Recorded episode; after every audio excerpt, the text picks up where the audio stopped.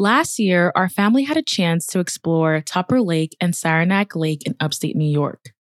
We documented our first impressions of the Adirondacks through our visit to the Wild Center, a natural museum where you can discover the Adirondacks, connect with nature, and learn about new ways people and nature can thrive together through a variety of hands-on, outdoor, and indoor experiences.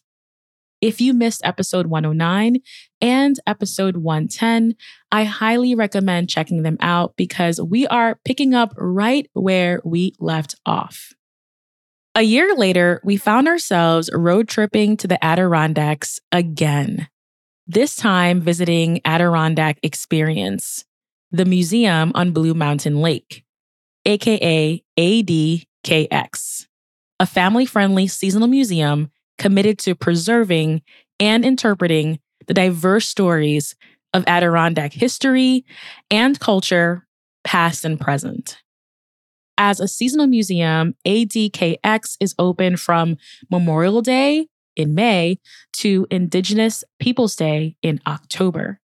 The 121-acre campus in the heart of the Adirondacks is home to interactive exhibitions like Life in the Adirondacks, historic buildings like the Log Hotel built in 1876, which helps us imagine the early days of tourism in this region, and so much more. In this episode, discover the Adirondack Experience's newest permanent exhibit, Artists and Inspiration in the Wild, which features pieces of art ranging from paintings and sculptures to woven baskets, all inspired by the Adirondacks. You'll hear how the Adirondacks inspired Dennon Walantus, a contemporary painter who picked up painting in college, and the behind the scenes of why this new exhibit is so special from chief curator Laura Rice. Plus, my thoughts on the museum and why it's a must visit for families, culture seekers, history buffs, nature lovers, and outdoor enthusiasts. I'm Danielle Desir Corbett. Welcome to the Thought Card Podcast. Welcome to the Thought Card, a podcast about travel and money, where planning, saving, and creativity leads to affording travel, building wealth, and paying off debt. We are the Financially Savvy Travelers. Artists and Inspiration in the Wild features 4 galleries, which illustrate how the Adirondacks' natural landscape, light, forests, water, and mountains have sparked creativity. Painters, sculptors, and artisans for hundreds of years. Go see this exhibit featuring 250 plus works of Adirondack art. The collection spans from prehistory to almost yesterday. Here you'll find a variety of landscape paintings, ceramics, musical instruments, and textile art. The common theme? Well, it's all inspired by nature, the landscape, and the environment of the Adirondacks. If you haven't visited the Adirondacks, let's take a step back. The Adirondacks is a vast wilderness bigger than Glacier, Yellowstone, Great Smokies, Grand Canyon, and Yosemite National Parks combined. Land is almost equally privately owned and publicly owned and protected by Forest Preserve. Located in the northeastern part of New York State, here you can find mountains, lakes, dense forests, and small mountain towns. The rugged landscape spans 6.1 million acres. There are 1,500 miles of hiking trails, 30,000 miles of waterways, and 102 small towns and villages. Here, generations can see the same view. Children, parents, grandparents, and great-grandparents can all see the same view year after year after year. you really get a sense that preserving the natural landscape and wildlife and ensuring the region remains untouched and wild is important to many people who call this place home. So first, let's talk about the newest exhibit, Artists and Inspiration in the Wild. Walking in, the Light Gallery explores the way light looks across the Adirondack landscape and how it can change the mood or give meaning, something I hadn't really thought of before. Bringing this concept to life, I really appreciated the interactive display where you can use sliders to change the lighting and see how it affects the landscape painting. The painting changed based on the time of day, season, spring or fall, or weather, sunny versus cloudy. It showed me light can call up peace and tranquility, comfort and healing, but also emotions like sorrow and anger. The Light Gallery really helped connect the dots because earlier I chatted with a regional artist about his creative process.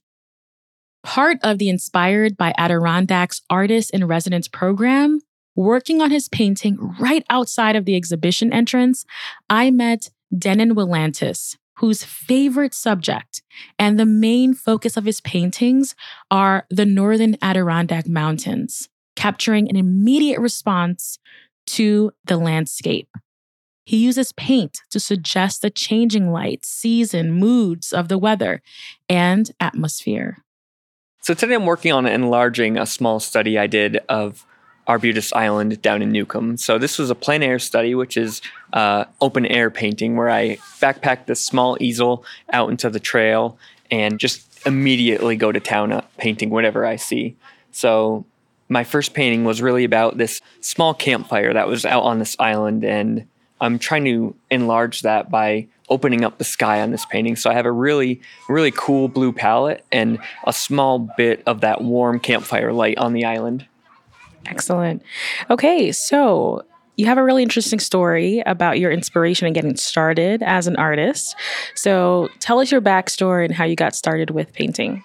Thank you. Yeah, I first found oil painting when I went to Clinton Community College. I went there just to get my gen eds completed, and I originally thought I wanted to go for environmental science.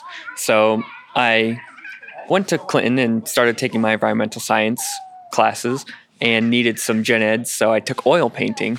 And immediately after I took that class, I switched my major to art and pursued that, which is kind of funny because I took environmental science just because I love to be out in nature. And this plein air painting offers me that same sense of just like meditation out in nature. What about that class, that oil painting class, that was like a game changer for you, that like changed your whole trajectory and your career? The class itself was really technical. So it was about learning the medium and learning oil paint. And I've tried a bunch of different other mediums, but I always go back to this oil paint. It's where I learned to love painting, and I find myself comfortable with it. Is there anything about oil painting that really calls to you or makes it different from the other bases? So yeah, if you look at my paintings, you really see this thick texture in the paint, and that's called impasto. So this buildup of paint is really hard to get with other mediums because I don't really use a solvent to thin my paint out. So I'll use the oil paint straight out of the tube, just mix it right on my palette and apply it with either a brush or a palette knife right to the canvas or wood panel. And the oil paint really holds its color well and that consistency, that buttery consistency well. So you mentioned that you go outdoors and you doing this open air and you immediately find something that captivates you. What are you typically looking for, or is it something that finds you? Like, how do you know what your subject is going to be for whatever your project you're working on? So I think the first thing I look for is like form in the landscape. So like this one here, I have that island, and that would be my main form of subject matter in the landscape. But then second to that, I look for light. So when I'm walking around, I kind of pick out my time of day that I want my painting to be like based on. So if I go out in the evening, I'll get like that golden glow light on what casting wherever I find it. So it's all about like that split moment where I see light hitting something and I'll stop and set up right there. So it's an adventure, like looking for that subject to paint. So I think that goes back again to like the form and light, because these like rolling mountains and like this deep space that you can get over toward Lake Champlain and the lakes, but also like these mountains that seem to like encompass you and like just be all around you wherever you look. So this northern light that we get in the evening too, where it has that red glow, that's something I haven't really found anywhere else, especially when it hits the mountains and you get that red glow on the mountains. I love it. Aww, you can see the excitement in your face. So I love that. I love that. All right. So for those who haven't had the opportunity to visit this region, how would you describe the Adirondacks to folks? So the Adirondacks are considered forever wild. So most of the region is untouched by civilization. Like you can find so many spots where you can just be one-on-one and connect with nature and connect with that like natural world and just find yourself out there. Moving from the forest to the water gallery, I started to notice a theme here. How painters, photographers, and sculptors sparked an interest in tourism to this region, whether romanticizing the wilderness for leisure or inspiring those looking for a rough, ready adventure, camping or hunting. As a travel content creator, this really resonated with me because I inspire people to visit destinations using digital media, like this podcast, my blog, sharing videos and photos on social media. However, in the mid-19th century, none of this existed. Curious to learn more, I'm joined by ADKX's chief curator, Laura Rice, responsible for collections, exhibition content, lectures, and more. It's kind of hard for us to think of a time where we weren't bombarded by images. You know, we have television, we have radio, we have our phones now, we have posters and books and brightly colored everything. You know, it's really easy for us to see what the top of Mount Everest looks like. I'm never going to go there. Don't plan on it. But I know what it looks like. And so, you know, in the mid-19th century, that wasn't the case. And so the only way you could really see an image was to make it yourself or to see something somebody else did. So the paintings that you see, the landscape paintings, are important because a lot of them were turned into prints and engravings, and they were published in newspapers and periodicals, magazines, and that's how those images got disseminated. That's how a lot of people became familiar with what the Adirondacks were like, what you might expect if you came here as a tourist. And there's a lot of interplay too, because when photography came along, it kind of took on that role at the same time that you had these really popular guidebooks being written about the place. So the art and these images really, really shaped the way people looked at the Adirondacks, understood nature, and understood how they would relate to nature, what kind of experience they would have if they came here as a tourist. So the Adirondacks is a unique place. It's 6 million acres of largely wild forest, but it's also a place where people live and work. So it's this hodgepodge of public and private land. But if you come to the Adirondacks, you can hike, you can boat, you can go to a high-end resort, you can have your wine at the end of a dock, you can ski, you can snowmobile. You know, there's just so much to do here, and it's such a beautiful place. If you just want to sit and look at the view, you can do that too. You know, the thing with a lot of art museums or art exhibits is that it's sort of treated like a temple almost, you know, be very quiet, you know, no running around. And for kids, that's really boring. There's nothing for them to connect to. It's hard for families. And the thing with art is that, you know, it's this amazing act of creativity. And we all have that spark inside us. Some of us lose some of that as we become adults, but art's a wonderful thing. It's a great thing. It's fun. Some of it is really beautiful, and you just want to sort of stare at it and sort of take it in one-on-one. But, you know, it's for people of all ages. And it's a very tactile thing. So the act of making anything, whether it's a painting with oil paints on canvas or ceramics, or you're working with glass, there's a tactile element to it. And I think that's an important part of the process, understanding who these artists were, what they were thinking about, what they were trying to communicate, what their process is really interesting. And I think it really helps you connect with what you're seeing in the gallery space. And I think that's what I loved about being able to chat with some of the artists on the campus, because everything you said, like just seeing them create their art, being able to ask them questions and learn about their stories, like so inspiring. Across the campus, we next walked over to the Life in the Adirondacks exhibit, which serves as an intro to the Adirondacks. What it's like to live, work, travel, and play here. We learned about the various groups of people who have lived here, both people native to the land and those who came to the Adirondacks for work or leisure. This left my mom and I wondering, what brings us back to the Adirondacks? To me, the Adirondacks is a multi-generational destination where you can bring your family. It's becoming a place where baby Kay, my mom, and I can visit to spend quality time together, unplug, and enjoy the natural beauty.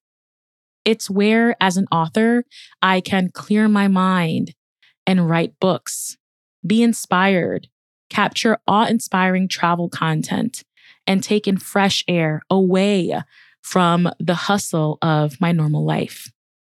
While the towering mountains make me feel small, the lakes and waterways make me feel expansive, reminding me to let go and go with the flow more. Whether you're looking for a challenge, restorative self-care, or want to call this place home one day, there's lots of reasons to come to the Adirondacks. I hope you plan your trip and answer this question for yourself one day soon. How does the Adirondacks inspire you? I love this quote by David Rockwell, which goes like this. Every time I drive up to the Adirondacks, I feel a sense of calm overcoming me, as if all the weight on my shoulders is being lifted. Overall, there is a lot to do at Adirondack Experience, like way more than you think you would when you're first walking through the doors. Visiting with an 18-month-old baby, we loved the 3/4 mile hike to Minnow Pond. As you can imagine, baby K pointed at everything and wanted to stop at every stream and pick up all the rocks and tree bark. I will say, if planning a hike with your baby, bring sneakers, bug repellent, and sunscreen.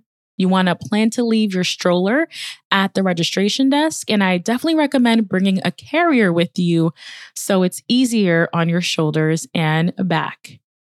The trail is clearly marked, and there are plenty of seating areas to stop along the way if you need to take a break. So it's a great beginner trail.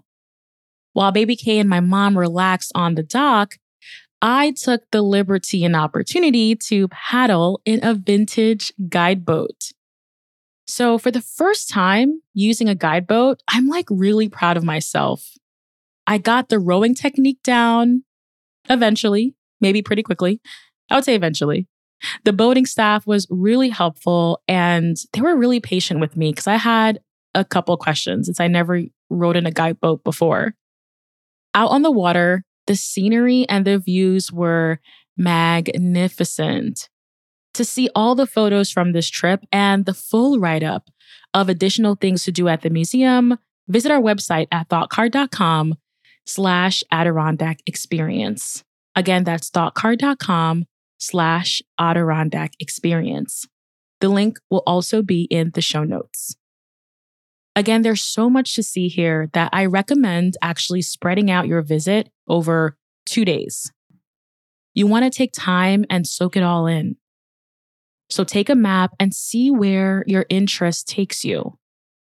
Visit one of the largest collections of authentic Adirondack guide boats and canoes at the Boats and Boating exhibit, or You can learn about the history and traditions of logging in Work in the Woods exhibit. Oh, and before I forget, the patio views overlooking the Blue Mountain Lake from Lakeview Cafe, it's unreal. It is so breathtaking and undoubtedly one of the best Instagram spots on the campus.